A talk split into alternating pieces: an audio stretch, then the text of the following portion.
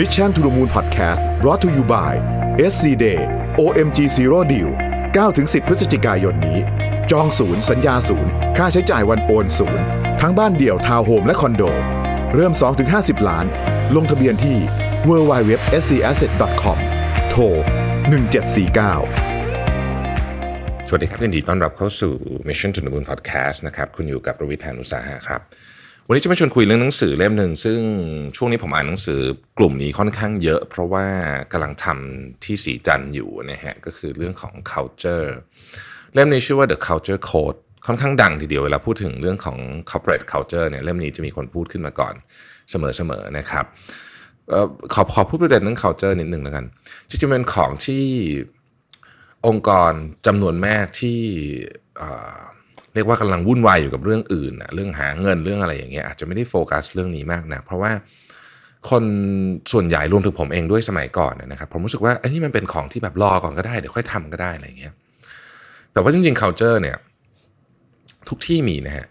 แต่ว่าไม่ใช่ทุกที่ที่ได้รับการสร้างขึ้นมา บางที่มันเกิดขึ้นมาเอง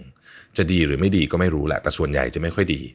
แต่มันจะมี culture ที่ถูกสร้างขึ้นมาถูกดีไซน์ขึ้นมา ก็จะเป็น culture อีกแบบหนึ่ง วันก่อนผมคุยกับต้องกวีวุฒิแล้วผมรู้สึกว่าเออมันมีประเด็นหนึ่งที่น่าสนใจเกี่ยวกับประเด็นเรื่อง culture หนึ่งคือมันซอฟต์มาก มันไม่สามารถอธิบายได้เป็นจับต้องได้เหมือน business model อื่น ๆ แต่สิ่งที่น่าสนใจเกี่ยวกับ culture คือเรื่องของวิธีคิดฮะววันนั้นคุยกันเรื่องครอบครัวกับทีมฟุตบอล วิธีการบริหารงานองค์กรแบบครอบครัว กับวิธีการบริหารงานองค์กรแบบทีมฟุตบอล หรือทีมกีฬาเนี่ย คือทีมฟุตบอลหรือทีมกีฬาเนี่ยเป็น result oriented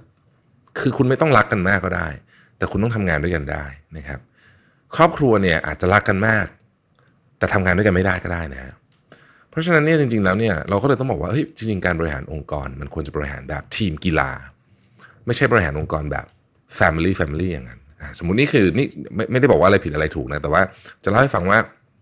จุดเริ่มต้นเนี่ยมันเป็นแบบนี้พอพอเราพอเราพอเราคิดอะไรอย่างงี้ปุ๊บเราก็ค่อยๆ structure ว่าเราอยากจะเห็นอะไรในโครงสร้างของ culture ของเรานะครับหนังสือ The Culture Code เนี่ยพูดถึงว่ากรุ๊ป culture ก็คือ culture ของคนที่อยู่ด้วยกันรวมกันเนี่ยนะฮะมีความทรงพลังมากที่สุดอาจจะเป็นหนึ่งใน factor ที่สำคัญที่สุด หรือ factor ที่สำคัญที่สุดของการทำธุรกิจยุคนี้นะครับไม่ว่าตั้งแต่อาจจะไม่ธุรกิจด้วยซ้ำมันจะเป็นเรื่องของทหารเรื่องของออทีมกีฬาอย่างที่บอกเรื่องขององค์กร นะครับมันมี report ฉบับหนึ่งของ Harvard นะฮะไปดูองค์กร 200 องค์กร แล้วเจาะเข้าไปดูว่าองค์กรที่มี culture ที่แข็งแรงเนี่ยสามารถมีประสิทธิภาพในการทำกำไรได้สูงกว่าองค์กรอื่นเนี่ยเยอะขนาดไหน ค้นพบว่าสูงกว่าถึงเกือบ 800%อะในช่วงเวลา 10 ปี ดังนั้นไอ้ของอันเนี้ยมันไม่ใช่เรื่องที่เป็นเรื่องเล่นๆ ไม่ใช่กิจกรรมสนุกๆ แต่ถ้าองค์กรไหนต้องการจะมีประสิทธิภาพที่ดีต้องดีไซน์ culture ให้แข็งแรงนะครับ ตอนนี้ผมกำลังทำอยู่นะฮะผมกำลังทำอยู่ ทีนี้ culture เนี่ยม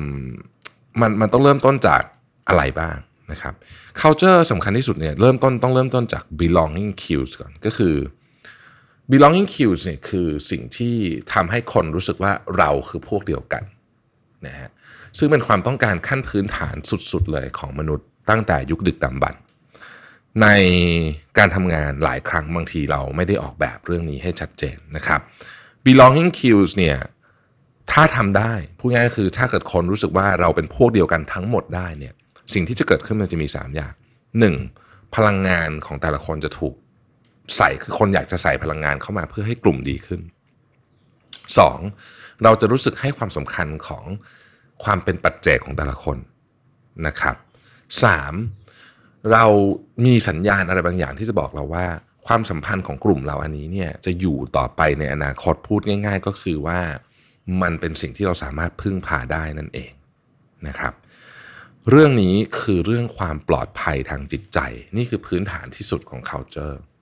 ทุกคนเป็นอันหนึ่งอันเดียวกันไหมนะฮะ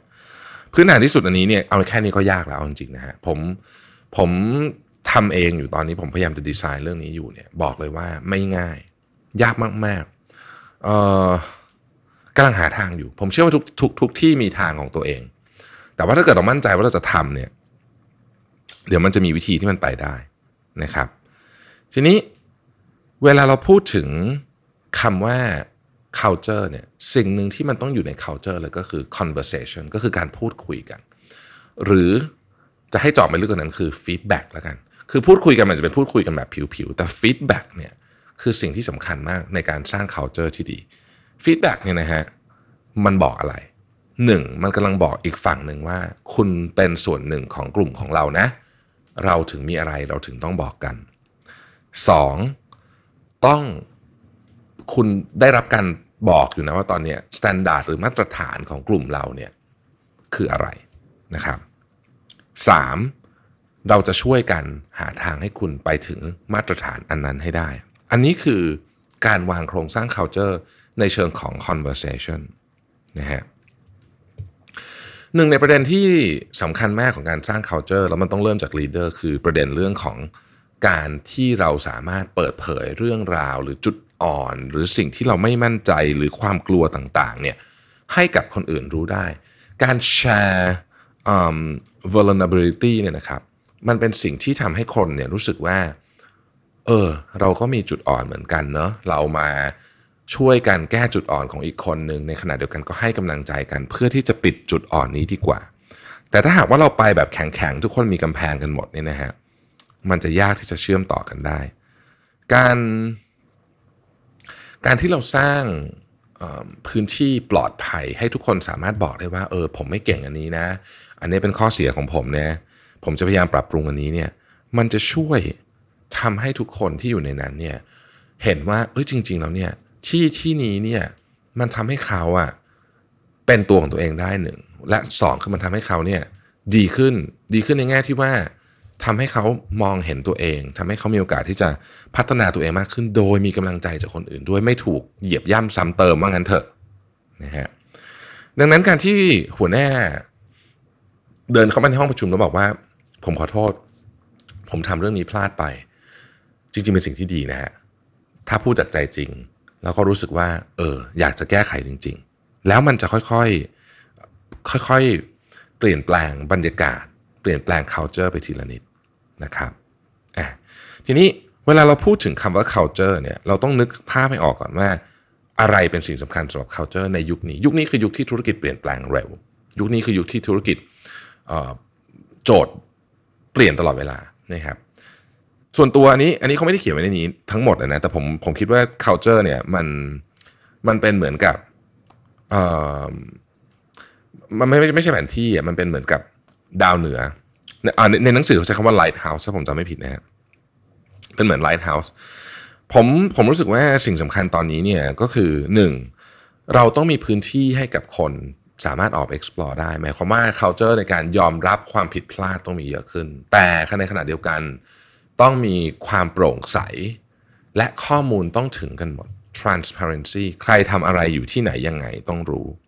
นะครับ มันมีงานสำรวจของ INC Magazine ฉบับหนึ่งไปสำรวจบริษัท 600 บริษัทเนี่ยบอกว่ามีพนักงานแค่ 2%เองที่ตอบได้ว่า top 3 priority ขององค์กรคืออะไร ซึ่งฟังดูแล้วน่าตกใจมาก แต่ผมเชื่อว่า พอมาพอมาดูบริษัทเราเองอะเราก็อาจจะรู้สึกว่าเออจริง ๆ คนก็ไม่ค่อยรู้เหมือนกันนะฮะทีนี้ culture เนี่ยมันมันต้องมันต้องถูกสร้างยังไงนะฮะสิ่งที่ผมชอบอันหนึ่งมาก ๆ เลยในหนังสือเล่มนี้นะครับ ก็บอกว่า leader first อันเนี้ยสำคัญมากคือหัวหน้าต้องเริ่มก่อนนะครับสองคือ deliver clear signal คือ expectation ของแต่ละคนจะเป็นอะไรเนี่ยต้องเคลียร์ต้องชัดเจนนะครับ อันที่สามนะฮะต้องมี feedback culture นะ feedback culture นะครับ อันที่สี่เขาบอกว่าให้โฟกัสกับ2โมเมนต์สำคัญเวลาจะสร้าง culture นะ อันที่ 1 ก็คือตอนที่เรามีการแชร์จุดอ่อนร่วมกัน 2 ตอนที่เรามีการถกเถียงครั้งใหญ่ด้วยกัน การที่เราหัวหน้าทีมเนี่ยขยับ conversation นั้นไปทางไหนเนี่ยมันจะเป็นการบ่งบอก culture ในอนาคต ข้อต่อไปคือฟังนะฮะ culture ที่ดีคือ culture ที่ต้องฟังนะครับ แล้วก็ over communicate priorities คือ priorities ขององค์กรคุณเนี่ยคุณ communicate ให้มันเยอะแบบแบบ over ไปเลยอะคือไม่ต้องกลัวว่ามันจะเยอะเกินไปนะฮะพูดไปเยอะนะ บอกไปเลยว่าคุณต้องการอะไร บอกซ้ำแล้วซ้ำอีก ซ้ำแล้วซ้ำอีกนะฮะที่สำคัญที่สุดเนี่ยต้องทำเป็นตัวอย่าง คือไม่ว่า culture จะเกิดขึ้นจากอะไรก็ตาม ต้องการอะไรก็ตามเนี่ยคนที่เป็นผู้นำเนี่ยต้องทำก่อนเสมอนะครับไม่งั้น culture เนี่ยจะไม่มีทางเกิดขึ้น มันจะเป็นแค่คำพูดเท่ๆ ป้ายสวยๆ อะไรแบบเนี้ยอยู่รอบบริษัท ซึ่งไม่มีประโยชน์ ผมขอทวนหัวข้อที่ผมคิดว่าสำคัญมาก ๆ อีกทีหนึ่งนะฮะหนึ่งต้องเริ่มต้นที่ตัวหัวก่อนนะครับสองสัญญาณต้องชัดเจน จะส่งอะไรทางนั้นต้องชัดเจนสาม feedback คือ culture นะฮะสี่โฟกัส moment ที่สำคัญมาก 2 อันคือ 1 เวลาที่เราแชร์ความอ่อนแอร่วมกัน 2 ตอนที่เราทะเลาะกัน อันเนี้ยจะ navigate culture ต้อง navigate จาก 2 เรื่องนี้ 3. เอ้ยห้าฟังนะครับ 6. Over communicate priorities คือความสำคัญขององค์กรคุณน่ะพูดไปให้เยอะ เพราะคนส่วนใหญ่ไม่รู้จริงๆนะฮะผลสำรวจมันก็บอกมาแล้วว่าไม่รู้จริง ๆ นะครับ แล้วก็ข้อ 7 ต้องปฏิพฤติประพฤติปฏิบัติตัวเป็นตัวอย่างนะครับ อันนี้ฝากไปสำหรับหัวหน้า แต่ในขณะเดียวกันสำหรับทีมนะครับก็ต้องช่วยด้วยเพราะ culture ก็ไม่เกิดขึ้นเหมือนกัน ถ้าเกิดพวกคุณไม่ทำทุกคนต้องร่วมกันทำและ culture ที่ดี เป็นของที่สำคัญมาก ๆ ในการที่จะพาธุรกิจยุคนี้ให้อยู่รอดได้ ให้คิดของใหม่ ๆ ได้ innovation ไม่ได้เกิดขึ้นจากการพูดถึง innovation บ่อยๆ มันเกิดขึ้นจาก culture ที่เหมาะสมที่จะสร้าง innovation ขึ้นต่างหากนะครับขอบคุณที่ติดตาม Mission to the Moon Podcast นะครับ สวัสดีครับ Mission to the Moon Podcast Presented by SC Asset